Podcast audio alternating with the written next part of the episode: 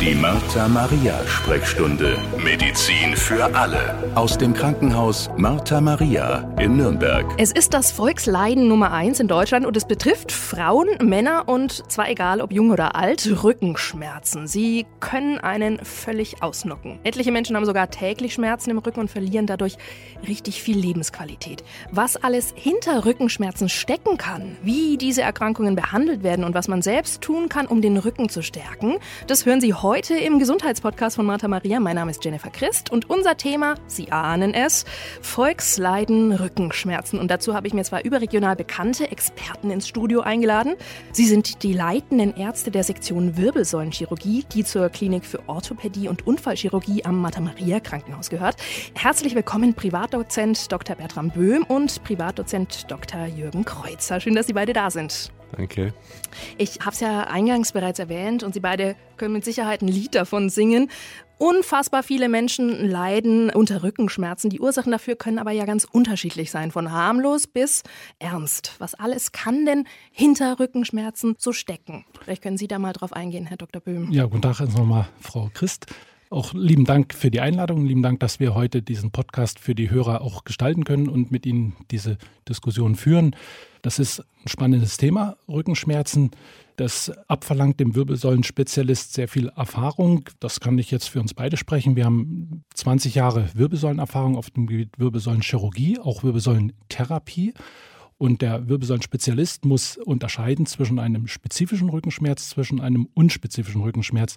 Dazu gehört nicht nur, dass er eine Therapie dazu gestaltet. Nein, er muss erstmal den Patienten beraten, er muss eine Anamnese machen, er muss den Patienten körperlich untersuchen, um zu entscheiden, in welche Richtung das geht. Denn der unspezifische Rückenschmerz ist häufig auch Bewegungsmangel, Bewegungsarmut, einseitige Belastung, auch muskuläre Verspannungen, muskuläre Defizite, die zwingend gar keiner Primärdiagnostik auch bedürfen. Die kann man auch therapieren, ohne eine diagnostische Abklärung zu betreiben. Der unspezifische Rückenschmerz ist ja im Grunde genommen so, so wichtig, auch sozial, ökonomisch, auch gesundheitspolitisch, wenn man sich überlegt, wir haben nationale Gesundheitsleitlinien für Erkrankungen, davon haben wir nur acht und dazu gehört auch unspezifische Rückenschmerzen. Das sind Erkrankungen unter anderem wie die Lungenerkrankung, eine chronisch obstruktive Lungenerkrankung, das ist die Hypertonie, das ist auch ein Zucker, das sind, glaube ich, auch die Depressionen. Und in diese Reihe gehört auch der unspezifische Rückenschmerz, weil er eben so häufig ist mhm. und weil er so oft auftritt und auch sehr viele Patienten die Arztpraxen aufsuchen, wenn wir uns überlegen. 85 Prozent, um mal so ein paar Zahlen zu bringen, 85 Prozent aller Menschen haben irgendwann mal mit Rückenschmerzen zu tun.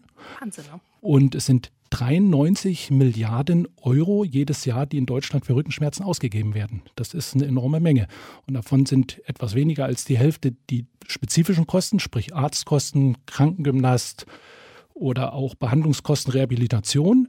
Und die anderen Kosten, über 25 Milliarden Euro, fallen dann auf indirekte Kosten. Das ist Arbeitsausfall, Krankheit, Berentung und solche Kosten. Also es ist ein ganz enorm wichtiges Thema, auch gesundheitspolitisch. Und dem muss sich auch der Spezialist stellen. Er muss ganz klar überlegen, führe ich eine Diagnostik durch? Wenn ja, welche Diagnostik und wann ist sie richtig angesetzt? Mhm, also Sie haben jetzt schon mal einen guten Überblick gegeben, vielen Dank. Und Sie haben es unterschieden, spezifische oder unspezifische Rückenschmerzen. Die unspezifischen sind, die mit Verspannungen und so weiter zu tun haben können. Lassen Sie uns mal über sogenannte spezifische Rückenschmerzen, die also vielleicht auf eine Erkrankung zurückgehen, schrittweise näher eingehen. Herr Dr. Kreuzer, ich denke, Bandscheibenerkrankungen sind etwas, das vielen Menschen ein Begriff ist. Können Sie uns mal einfach erklären, was das eigentlich ist und was man dagegen tun kann. Ja, auch von meiner Seite erst einmal danke, dass wir hier über Wirbelsäulenleiden sprechen dürfen. Bandscheibenerkrankungen sind degenerative Erkrankungen, das heißt verschleißbedingte Probleme, wobei man schon sagen muss, dass auch eine gewisse Veranlagung, was bindegewebige Schwäche betrifft, im Bereich der Bandscheibe eine Rolle spielt, weil Sie müssen sich das so vorstellen, dass die Bandscheibe einen ganz festen Faserring hat, der einen etwas weicheren, knorbelartigen Kern einschließt und Dämpfungseigenschaften in der Wirbelsäule übernimmt. Und es gibt durchaus junge Patienten, die Bandscheibenprobleme haben, weil sie eben eine gewisse Neigung dazu haben, dass dieser Faserring degeneriert und durch dieses Verlust an Flüssigkeit, das ist das Hauptproblem, nämlich porös wird, spröde wird und dann können da Risse entstehen. Und Rückenschmerz ist an sich ja ein unspezifisches Symptom und ist häufig der Beginn von Bandscheibenproblemen. Die eigentliche Bandscheibenerkrankung, die wir eigentlich als Wirbelsäulenspezialisten und vor allem als Chirurgen dann auch behandeln müssen, hat eigentlich dann im weiteren Verlauf wenig mit Rückenschmerzen zu tun. Der Rückenschmerz bei Bandscheibenproblemen kommt daher, dass dieser Faserring, den ich erwähnt habe, der ist mit Nervenfasern ziemlich gut bestückt.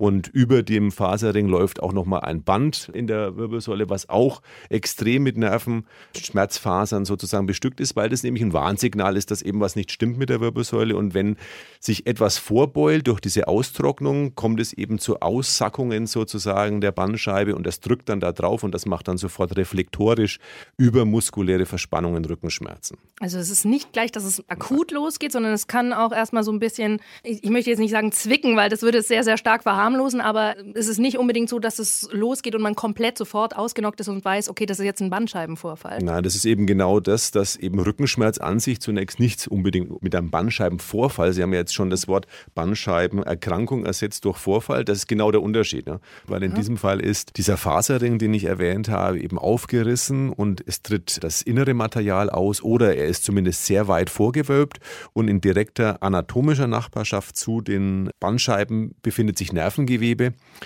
Von dort gehen Nerven dann in Richtung Bein oder Arme und führen dort eben zu spezifischen Symptomen, die vom Patienten dann plötzlich nicht mehr als reiner Rückenschmerz wahrgenommen werden, sondern als muskelkaterartiger Schmerz im Bereich des Arms oder des Beines, meistens begleitet dann eben von Missempfindungen. Das ist dann so eine Taubheit oder wie wir in Franken sagen, Pelzigkeit oder das kribbelt, als wenn jemand ein Finger eingeschlafen ist, kennt man vielleicht. Und dann kommt, wenn es ein intensiver Bandscheibenvorfall ist, dazu, dass eben auch motorische Funktionen gestört sein können. Man kann dann plötzlich zum Beispiel den Fuß nicht mehr so bewegen, wie man das möchte, was dann beim Laufen zum Beispiel schon bemerkt wird. Man stolpert oder hat keine Kraft mehr in den Beinen. Mhm. Was macht man denn, wenn das jetzt so akut ist? Also ich kenne es aus der Familie eben auch. Mein äh, Mann hatte ganz akut diesen äh, Schmerz und konnte nicht mehr laufen, konnte nicht mehr sitzen, konnte gar nichts. Er musste liegend im Auto transportiert werden. Wir waren ein bisschen ratlos und hilflos. Man weiß als Laie ja erstmal gar nicht recht, was zu tun ist. Was, was raten Sie denn da? Erstmal wahrscheinlich zum niedergelassenen Orthopäden oder zur Orthopädin gehen? Meinen Sie jetzt, wenn nur intensiver Rückenschmerz ohne irgendwelche Symptome in den Beinen oder Armen aufgetreten ist? Ja, genau, wenn so ein durchdringender Schmerz ist. Das ist dann etwas, was man eher beim Orthopäden behandeln lassen muss, wenn es sehr intensiv ist, ja, und es sozusagen ein Krankenwagen bestellt werden muss, dann wird das in den Krankenhäusern behandelt.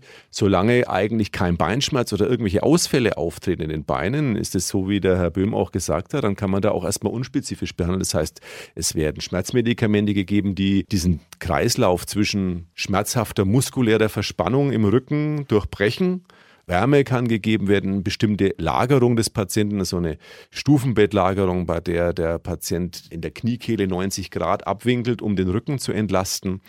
Muskelentspanner gibt es auch, die man kurzzeitig geben kann. Und Entscheidend ist dann irgendwann der Punkt, bleibt es bei den Rückenschmerzen, gehen die weg oder kommt dann doch ausstrahlender Schmerz im Bein mit Gefühlsstörungen dazu, dann ist es Zeitpunkt, äh, eine Diagnostik zu machen, spätestens dann in Form eines MRT der LWS oder der Halswirbelsäule. Und das ist quasi dann der Punkt, wo die Alarmglocken auch schrillen sollten und man nicht zuwarten sollte. So ist das. Wenn Symptome in dem Bein auftreten, dann kann man sich schon allein von sich selber oder nach Hören dieses Podcasts sicher sein, oh, ich habe jetzt Schmerzen und Gefühlsstörungen, die bleiben im Unterschenkel zum Beispiel das könnte oder ist sehr wahrscheinlich, dass das dann ein Bandscheibenvorfall ist, der auch dann anders behandelt werden muss. Mhm, da wollen wir gleich noch drauf eingehen. Jetzt nochmal zu diesen anderen äh, Sachen. Können die auch ausheilen? Also kann ein Bandscheibenvorfall in Anführungszeichen auch wirklich ausheilen und wieder besser werden? Ja, das ist auch der Fall. Also es ist ja nicht so, dass grundsätzlich jeder Bandscheibenvorfall oder jeder Patient mit Bandscheibenvorfall operiert werden muss, mhm. sondern auch für die spezifischen Symptome im Bein gibt es dann eben auch spezifische konservative Behandlungsmethoden.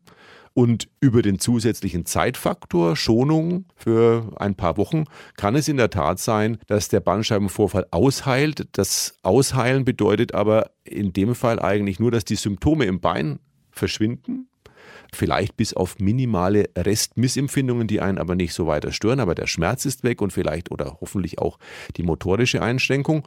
Und man kann sozusagen sein Leben weiterleben, hat einen Warnschuss bekommen und muss dann vielleicht ein bisschen anpassen, das kann man ja, können wir ja am Schluss ja nochmal besprechen, wenn man schon mal einen Bandscheibenvorfall hatte und weiß, dass man da vielleicht einen Schwachpunkt im Körper hat ja, wie man sich dann in Zukunft eher vom Verhalten aufstellen sollte. Gerne. Lassen Sie uns noch mal über das Thema Operation sprechen. Wann muss operiert werden und was wird bei einer solchen Operation, die Sie ja auch am Krankenhaus Martha Maria durchführen, denn gemacht?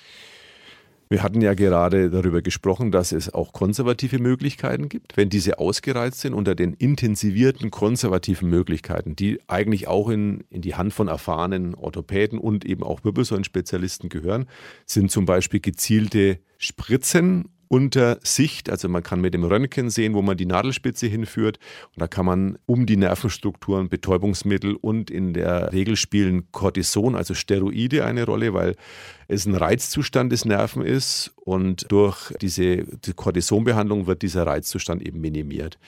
Und wenn das alles nicht klappt und es in Richtung OP geht, das sind also die Fälle, kann man unterscheiden, Patienten, bei denen die konservative Therapie scheitert, das heißt, die über mehrere Wochen, wenn sie das vom Schmerz her überhaupt ertragen, versucht haben, grundsätzlich die Symptome im Bein oder Arm wegzubekommen und das klappt nicht nachhaltig, wird vielleicht nur kurzzeitig besser unter den konservativen Maßnahmen und kommt dann wieder. Dann muss man auch in Abhängigkeit natürlich von dem, was man im MRT sieht, wie groß der Bandscheibenvorfall ist, wie der liegt, über eine OP sprechen. Oder eben die akuteren Fälle, bei denen die Schmerzen so extrem sind und vor allem das auch begleitend ist mit sehr ausgeprägten Ausfällen, weil ich hatte über Lähmungen gesprochen, also motorische Einschränkungen. Und das kann eben so ausgeprägt sein, dass sie im Prinzip nicht mehr laufen können, weil sie die Muskulatur zum Beispiel im Oberschenkel gar nicht richtig ansteuern können. Und wenn sie eine ganz schwere Lähmung haben, dann sind sie auch ohne größere konservative Therapieversuche eigentlich eher als Patient ein Kandidat für eine zügige Operation. Denn wenn Sie dann den Druck von der Nervenwurzel wegnehmen, dann hören die Symptome im Bein eigentlich sofort auf und alles kann sich erholen und im Rahmen einer Ausheilung dann ist das eben auch sozusagen überstanden. Ich wollte gerade fragen, was wird denn bei der OP gemacht? Aber Sie haben es jetzt schon gesagt, der Druck von der Nervenwurzel wird weggenommen. Es wird wieder quasi wahrscheinlich in die richtige Position gebracht, das Ganze laienhaft gesagt. Naja, wir hatten ja am Anfang darüber gesprochen, dass etwas ausgetreten ist, weil dieser Faserring verschleißbedingt aufgerissen ist. Und diese Operationen werden äh, mikrochirurgisch durchgeführt, das heißt unter Mikroskop. Mhm. In speziellen Fällen kann man auch ein Endoskop verwenden. Das hat was mit der Anatomie zu tun, wo der Vorfall liegt. Auf jeden Fall mikrochirurgisch, das heißt mit einer starken Vergrößerung und möglichst kleinem Schnitt am Rücken. Und im Prinzip muss man dann die Bandscheibe und die umgebenden Nervenstrukturen unter Mikroskop darstellen und sieht dann dieses Gewebe, was ausgetreten ist oder die Vorwölbung. Und das kann man von der Nervenwurzel entfernen mit so einem mikroskopischen Häkchen. Dann sieht man noch, wo das Loch in der Bandscheibe ist, wo das ausgetreten ist, das, was noch degenerativ eh schon kaputt ist und lose rumhängt sozusagen. Mhm. Das entfernt man auch noch, aber man kann das Loch nicht verschließen. Das muss dann durch Narbenbildung erfolgen. Und wenn man das Bandscheibengewebe dann entfernt hat, dann kommt diese Konsequenz, dass die Symptome im Bein erstmal aufhören und dann eine Ausheilungsphase kommt, bei der das Ganze sich beruhigt. Aber wenn man schon mal eine Bandscheibenoperation hatte, da komme ich wieder auf das zurück, was ich vor ein paar Minuten schon gesagt habe, wird man sich im Verhalten vielleicht später dann doch im Alltag ein bisschen verändern müssen, weil die Schwachstelle, die ja auch, wie wir gesagt haben, zum Teil verschleißbedingt, zum Teil anlagebedingt ist, die bleibt natürlich. Und wenn man schon mal einen Bandscheibenvorfall hatte, ist man eher auch ein Risikopatient, das irgendwann nochmal zu entwickeln, vor allem wenn man sich dann nicht rückengerechter mhm. verhält. Mhm. Ja, das ist ein ganz, ganz wichtiges Thema. Wie geht es denn dem Patienten und der Patientin nach so einer OP? Ist dann wieder alles gut? Also es ist so, dass die Symptome, weshalb dann operiert wurde, also die Symptome im Bein, die sind in der Regel wirklich sofort weg. Also zumindest der Schmerz. Mhm. Die Gefühlsstörungen, dieses Kribbeln, Taubheit oder auch eine motorische Störung, also eine Lähmung, das kann je nachdem, wie intensiv es vor der Operation war und auch wie lange das bestanden hat, noch etwas bleiben, bessert sich dann aber nach und nach. Was manchmal der Fall ist, dass diese Gefühlsstörungen, also eine gewisse Taubheit, Pelzigkeit, als Restsymptom in der minimalen Form bleibt, weil das die feinste Nervenqualität ist. Das heißt, diese Nerven sind am empfindlichsten und erholen sich am schlechtesten. Okay. Und dann ist es so, sie haben nach der Operation eigentlich eher nur zunächst Wundschmerz in dem Bereich, wo man halt den Zugang gemacht hat. Und das bessert sich aber auch rasch. Und wir lassen die Patienten am ersten Tag nach der Operation aufstehen und die machen dann für ein paar Tage einen Wechsel zwischen Ausruhen im Liegen noch, wie sie liegen, ist egal, und dann eben fünf bis zehn Minuten rumlaufen und das wird jeden Tag gesteigert. Also man ist dann schnell auch wieder mobil ja, unterwegs. Ja. Okay, vielen Dank. Jetzt haben wir viel gehört über das Thema Bandscheibenerkrankungen. Es gibt aber ja noch weitere Ursachen für spezifische Rückenschmerzen. Zum Beispiel die Spinalkanalstenose. Was ist das denn genau? Vielleicht äh, können Sie, Herr Dr. Böhm, uns das mal erklären. Also unter Spinalkanalstenose im klassischen Sinn versteht man eine Verknöcherung des Spinalkanals. Ich erkläre das dem Patienten eigentlich immer so. Es gibt verschiedene Formen der Spinalkanalstenose. Das ist einmal der zentrale Nervenkanal, wie eine Art Gartenschlauch, der mit Flüssigkeit gefüllt ist. In diesem flüssigkeitsgefüllten Schlauch befinden sich die Nerven, die dann segmentweise an der Wirbelsäule abgehen. Und ich kann diese Einengung sowohl zentral in diesem Wirbelkanal, Spinalkanal haben oder ich kann die Einengung im Austrittsloch haben, dort wo der Nerv ausgeht. Das ist dann eine Neuroforamstenose und danach müssen wir unterscheiden und danach richtet sich eigentlich auch die Therapie. Und der Unterschied zwischen der Bandscheibenerkrankung oder dem Bandscheibenvorfall, was wir gerade ja. eben gehört haben, und dem Spinalkanal ist schon Einmal sind das völlig andere Patientengruppen. Der Bandscheibenvorfall ist klassischerweise der jüngere Patient. Ah, okay. Das geht bei 20 Jahren los, geht weiter, 30., 40. Lebensjahr vielleicht den Peak. Die Spinalkanalstenose betrifft eher den älteren Patienten. Das ist der Patient ab 60 Jahre, 65, 70 Jahre, der davon betroffen ist. Auch die Symptomatologie ist zwar grundsätzlich ähnlich, mhm. aber der Beginn völlig verschieden. So wie Sie vorhin schon gesagt haben, beim Bandscheibenvorfall geht das plötzlich los mit massiven Schmerzen. Der Patient weiß gar nicht, wie ja. ihm geschieht. Das geht von heute auf morgen. Er ist dann auch mal krankenhauspflichtig, sofort akut, weil er mit den Schmerzen, mit diesen Nervenschmerzen, von denen wir gerade gehört haben, gar nicht mehr umgehen kann. Mhm. Das ist bei der Spinalkanalstenose ein bisschen anders. Das fängt in aller Regel leichter an. Der Patient sagt das erste Mal, ich habe so ein bisschen Kribbeln in den Füßen, in den Beinen, mal einseits, mal beidseits. Das steigert sich dann und der Patient bemerkt dann bei Belastung beim Laufen einen Schmerz in den Beinen. Das kann leicht anfangen, sodass der Patient sagt, ich laufe 500 Meter, dann merke ich, ich muss stehen bleiben, ich kann nicht mehr, ich muss mich mhm. hinsetzen, ich muss eine Pause einlegen. So, so wissen wir schon bei der Anamnese, wenn der Patient reinkommt und uns das berichtet, in welche Richtung die Erkrankung eigentlich geht. Mhm. Und, und beide Pathologien, der Bandscheibenvorfall und die Spinalkanalstenose, sind häufig, können am Ende ähnliche Symptome machen. Und auch hier gilt ganz klar der Grundsatz, dass man erstmal konservativ behandelt. Und viele Bandscheibenvorfälle und Stenosen lassen sich konservativ behandeln und man muss dem Patienten schon auch ein bisschen, äh, bisschen die Sorge nehmen. Wirbelsäulenerkrankungen sind auch beim Patienten immer mit Sorge verbunden. Mhm, auch, auch wenn wir über Operationen sprechen, der Patient hat Sorge vor Lähmungen nach der Operation, der Patient hat Sorge vor Rollstuhl, der hört von Nervenausfällen und, und, und.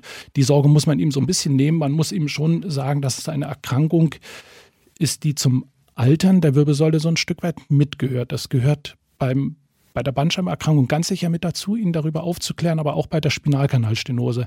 Man muss ihm das erklären, was er machen kann, was er vorbeugend machen kann, um es nicht so weit kommen zu lassen, dass man das operieren muss. Aber grundsätzlich ist es so, dass die Spinalkanalstenose im Unterschied zum Bandscheibenvorfall eine knöcherne Veränderung ist. Man muss sich vorstellen, durch den Verschleiß an den Wirbelgelenken, durch eine Arthrose an den Wirbelgelenken die dann nach innen Richtung Nervenkanal oder wie vorhin gesagt Nervenaustrittsloch wächst und zu einer Einengung führt. Grundsätzlich, wenn es ein bestimmtes Maß überschritten hat, auch peu à peu über Monate, Jahre, je nach Belastungssituation, auch je nach Anatomie der Wirbelsäule schlechter werden kann. Und wenn sich das gar nicht bessert und konservativ nicht mehr zugänglich ist, dann auch operiert werden muss. Aber das entscheidet man anhand von Symptomen, wie wir das eben gehört haben, relativ ähnlich. Wie stark sind die Schmerzen? Dafür gibt es Klassifikationen, dafür gibt es eine sogenannte VHS, eine visuelle Analogskala, die der Patient berichtet oder sagt, wie stark er die Schmerzen empfindet. Auch ob neurologische Ausfälle vorliegen, ja oder nein, und wie stark seine Einschränkungen im Alltag sind. Und natürlich auch ganz entscheidend äh, die Entscheidung Operation oder konservativ, wie stark der Patient im Alltag eingeschränkt ist. Der 80-Jährige wird sagen, ich komme mit meinen konservativen Therapiemaßnahmen sehr gut hin. Ich bekomme Spritzen an die Wirbelsäule, die diesen entzündlichen Reiz dann äh, stoppen oder, oder aufhalten können, gut zurecht. Ich brauche keine Operation. Der Patient, der auch sportliche Ambitionen hat und sehr eingeschränkt ist in seiner Alltagsbelastbarkeit, dem wird man dann auch eine Operation raten. Also eine ganz individuelle Geschichte. Sehr individuelle Geschichte, ja. genau. Also ich glaube, dass, da wird Herr Böhm mir wahrscheinlich zustimmen, im Grunde ist es so, dass die Spinalkanalstenose aber aus unserem Fachgebiet und für den Patienten auch die dankbarere Diagnose ist. Weil wir, ja. ja, das ist so, das liegt an der, er hat ja auch schon erzählt, der Herr Böhm, dass äh, die jüngeren Patienten eben auch schon Bandscheibenprobleme haben, weil eine gewisse Veranlagung dafür verantwortlich ist, was ich vorhin gesagt habe. Bei der Spinalkanalstenose ist es wirklich so, dass wenn die Patienten diese klassische Claudicatio haben, diese Schaufenstererkrankung, ja, die eben nur noch gewisse Strecke laufen können, dann müssen sie abbrechen, weil das so muskelkaderartig in beide Beine zieht. Und wenn man die operiert, dann sind die meistens nachhaltig, wenn es aus diesem Segment kommt, es dann auch nicht mehr. Ja? Und die haben echt einen wahnsinnigen Gewinn an Lebensqualität, weil die plötzlich, plötzlich wieder normal laufen können. Also da haben wir Patienten, die sagen, ich kann 500 Meter laufen, dann geht gar nichts mehr. Und wenn die operiert sind, können die plötzlich wieder 6, 7 Kilometer laufen.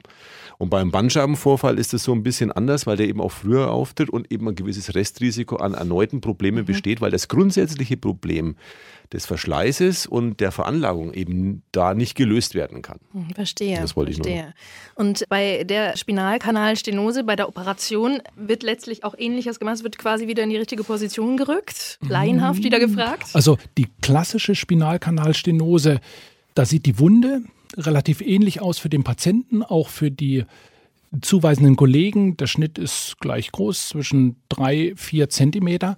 Aber inhaltlich ist die Operation häufig eine andere. Als erstes muss man entscheiden, kann ich mikroskopisch, mikrochirurgisch arbeiten? Reicht es, den Spinalkanal zu säubern, auszuputzen, was für uns als Wirbelsäulenoperateure heißt, mit dem Mikroskop diesen Knochenüberstand, diese ligamentäre Hypertrophie nennen wir das, also äh, bindegewebige Wucherungen abzutragen, manchmal auch Zysten abzutragen? Oder liegt eine Verkrümmung vor? Ist die Wirbelsäule instabil? Hat der Patient ein Wirbelgleiten, das heißt einen leichten Wirbelversatz zwischen den betroffenen Wirbeln? In den meisten Fällen ist das zwischen L4 und L5.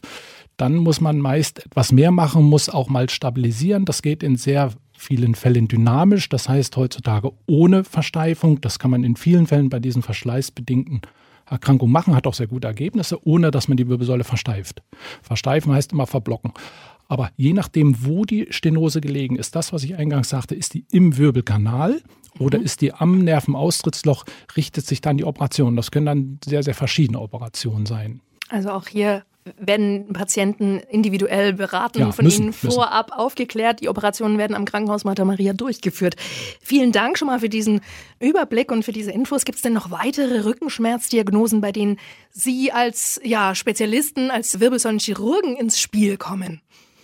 Natürlich sehr, sehr viele Erkrankungen. Es gibt Tumoren an der Wirbelsäule, es gibt Entzündungen an der Wirbelsäule. Wir müssen uns mit Brüchen an der Wirbelsäule auseinandersetzen, auch intraspinale Tumoren. Da kannst du Jürgen vielleicht nachher noch mal was dazu sagen.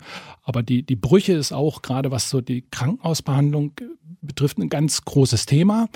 Da müssen wir sehr unterscheiden, handelt es sich um sogenannte Spontanfrakturen. Wir sagen heute Frakturen durch Niedrigenergietraumen. Das sind meistens Patienten, die Vorerkrankungen haben, die eine Osteoporose haben, die eine Cortisontherapie haben durch andere Erkrankungen und dann durch ein nicht adäquates Trauma letztlich einen Bruch erleiden. Ich nenne mal ein Beispiel, der Patient muss niesen und danach gibt er einen Schmerz in der Wirbelsäule an. Das ist auch nach den Empfehlungen nach den Leitlinien eine sogenannte Red Flag, also ein Hinweis, diesen Patienten einer Diagnostik zuzuführen. Also wer nach einem solchen Niedrigenergietrauma mit einer Vorerkrankung einen Rückenschmerz erleidet, den darf ich nicht auf die lange Bank schieben und sagen, naja, wir gucken mal, ob das besser wird. Nein, das sind durchaus wichtige Hinweise, dann auch eine Diagnostik, sprich MRT, so wie wir das eingangs gesagt hatten, dann zuzuführen und das durchzuführen. Und danach richtet sich dann auch die therapeutische Konsequenz. Muss man den Patienten denn wirklich operieren? Dafür stehen sehr viele minimalinvasive Techniken zur Verfügung. Die klassische, einfache, partiell instabile Fraktur oder auch stabile Fraktur mit der Gefahr einer Kyphose. Kyphose heißt Knickbildung. Das heißt, wenn durch den Bruch des Wirbels die Wirbelsäule selber eine Knickbildung erleidet im Verlauf, dann empfiehlt sich, einen solchen Bruch zu stabilisieren. Das kann man in perkutaner, minimalinvasiver Technik machen. Das heißt, es wird lediglich eine Punktion an dem Wirbel durchgeführt. Es kann beispielsweise ein Zement appliziert werden, um den Bruch zu stabilisieren und zu verhindern, dass der Bruch weiter in Richtung Knickbildung marschiert. Wenn fortgeschrittenere Brüche vorliegen, mit auch Beteiligung der Hinterkante, wo wir wissen, dass diese Wirbel nicht gut ausheilen, dass sie in schwerer Fehlstellung ausheilen, dann operiert man die mit entsprechenden Instrumentarien. Man setzt Schrauben, um den Wirbel zu stabilisieren. Auch das können wir am Krankenhaus Martha Maria machen. Es steht eine Computernavigation zur Verfügung, wo man minimalinvasiv operieren kann, wo man sehr sicher für den Patienten operieren kann. Diese Schrauben in sehr sicherer Technik für den Patienten platziert. Das sind eigentlich sehr gute Dinge. Und bei diesen Brüchen wird dann in aller Regel das Implantat nach sechs Monaten, acht Monaten wieder entfernt. Also ich sehe schon, Sie als Spezialisten haben jede Menge zu tun, auch wahnsinnig viel Expertise in diesem Bereich der Wirbelsäulenchirurgie. Jetzt haben wir ganz, ganz viel gehört über Probleme, aber Sie haben doch bestimmt auch noch ein paar Tipps. Wir haben gehört, manchmal liegt das vielleicht auch in den Genen. Aber was kann man denn tun, um den Rücken zu stärken? Also da gibt es natürlich viele Dinge, die man tun muss, die man tun kann. Als allererstes, Patienten kommen ja sehr häufig zu uns zu einer Beratung und möchten Auskunft über ihre Erkrankung, möchten wissen, wie die weitere Prognose ist, was sie auch tun können, was man dem Patienten erstmal immer auch mitgeben muss, dass es sich um Erkrankungen handelt, die altersbedingt sind, die durch den natürlichen Verschleiß auftreten und ihm auch so ein bisschen, was ich eingangs sagte, so ein bisschen die Sorge nehmen. Und um Himmels Willen, das haben wir vielleicht jetzt noch nicht gesagt, die wenigsten Erkrankungen müssen operiert werden. Mhm. Es wurden zum Beispiel, ich habe die Zahl mal gelesen, 2015 in Deutschland über 1000 Wirbelsäuleneingriffe am Tag durchgeführt. Okay. Das ist natürlich notwendig, viele Eingriffe durchzuführen, aber man muss sich sehr genau überlegen, von welchem Eingriff der Patient wirklich profitiert und wo kann ich konservativ bleiben. Das, was wir zum Eingang zur Bandscheibenerkrankung gesagt haben, man kann vieles mit Spritzen behandeln, vieles mit Infiltrationen, vieles mit Krankengymnastik und das muss man dem Patienten eigentlich auch so ein bisschen auf den Weg geben. Er muss, wenn er eine solche Erkrankung hat, da auch eine Schwachstelle hat an seinen Bandscheiben beispielsweise, kann er mit einem gezielten Rückentraining, mit einer Bewegungstherapie, auch mit Ernährungstherapie eigentlich sehr viel erreichen und so seine Erkrankung gut im Griff halten, ohne dass es zur Operation kommen muss. Das okay. ist ganz wichtig, das also muss man den Patienten sagen. Dass die Muskulatur einfach stark ist. Genau, Muskulatur kann. stärken und auch Krankenkassen bieten inzwischen sehr viele Programme an, Präventionsprogramme, an denen die Patienten teilnehmen können und das ist auch eine ganz vernünftige Sache, um solche Operationen zu vermeiden. Okay. Also nach meiner Erfahrung muss man immer ein bisschen einschränkend sagen, was die Patienten sich vorstellen, was sie da machen sollen. Ja, das liegt, glaube ich, eher daran, dass in der Bevölkerung grundsätzlich sich zu wenig bewegt wird, weil normale Bewegung, also wenn sie viel auf den Beinen sind und so, stärkt automatisch den Rücken. Das heißt jetzt nicht explizit zum Beispiel gerade mit hohen Gewichten in Fitnesscenter oder so an der Wirbelsäule zu äh, trainieren. Man darf nicht den Fehler machen, gerade wenn es um die Bandscheibenerkrankung geht und die initial angesprochene Degeneration, also schon eine gewisse veranlagte äh, Abbau der Bandscheibe, diese überzubelasten, indem man der Meinung ist, ich trainiere jetzt maximal auf die Rückenmuskulatur an Geräten. Mhm. Klassische Übungen sind zum Beispiel sogar, wenn man das noch kann, an irgendwelchen Langhandeln, Kreuzheben und sowas wirklich sehr stark den Rücken belastet. Das ist etwas für Leute, die keine Vorerkrankungen im Bereich der Bandscheiben haben, weil wenn die Belastung durch axiale Last zu stark wird, kann das eher zu Problemen führen. Aber normale Bewegung, äh, Nordic Walking mit Gehstöcken, Pilates, Core-Training, also Rumpftraining mit Eigengewicht am Boden. Da kann man auch ein Einschlägen Internet, Foren und so sich Übungen zeigen lassen oder eben durch Physiotherapeuten, die erfahren sind, anleiten lassen. Das ist sicherlich sinnvoll. Alles klar, herzlichen Dank für diese wirklich spannenden Infos an die beiden leitenden Ärzte der Sektion Wirbelsäulenchirurgie am Krankenhaus Martha Maria in Nürnberg. Das waren Privatdozent Dr. Bertram Böhm und Privatdozent Dr. Jürgen Kreuzer. Also bleiben Sie aktiv, stärken Sie Ihren Rücken. Das ist unglaublich wichtig und kann richtig viel bringen, wie wir gerade gehört haben. Und im Ernstfall wissen Sie jetzt, wohin Sie sich wenden können am Krankenhaus Martha Maria und wo Ihnen vor allem so geholfen wird, dass Sie auch langfristig ein aktives Leben führen können. Mehr Videos und Podcasts gibt's auch auf martha-maria.de slash Sprechstunde. Die Martha Maria Sprechstunde. Medizin für alle. Der Podcast aus dem Krankenhaus Martha Maria in Nürnberg.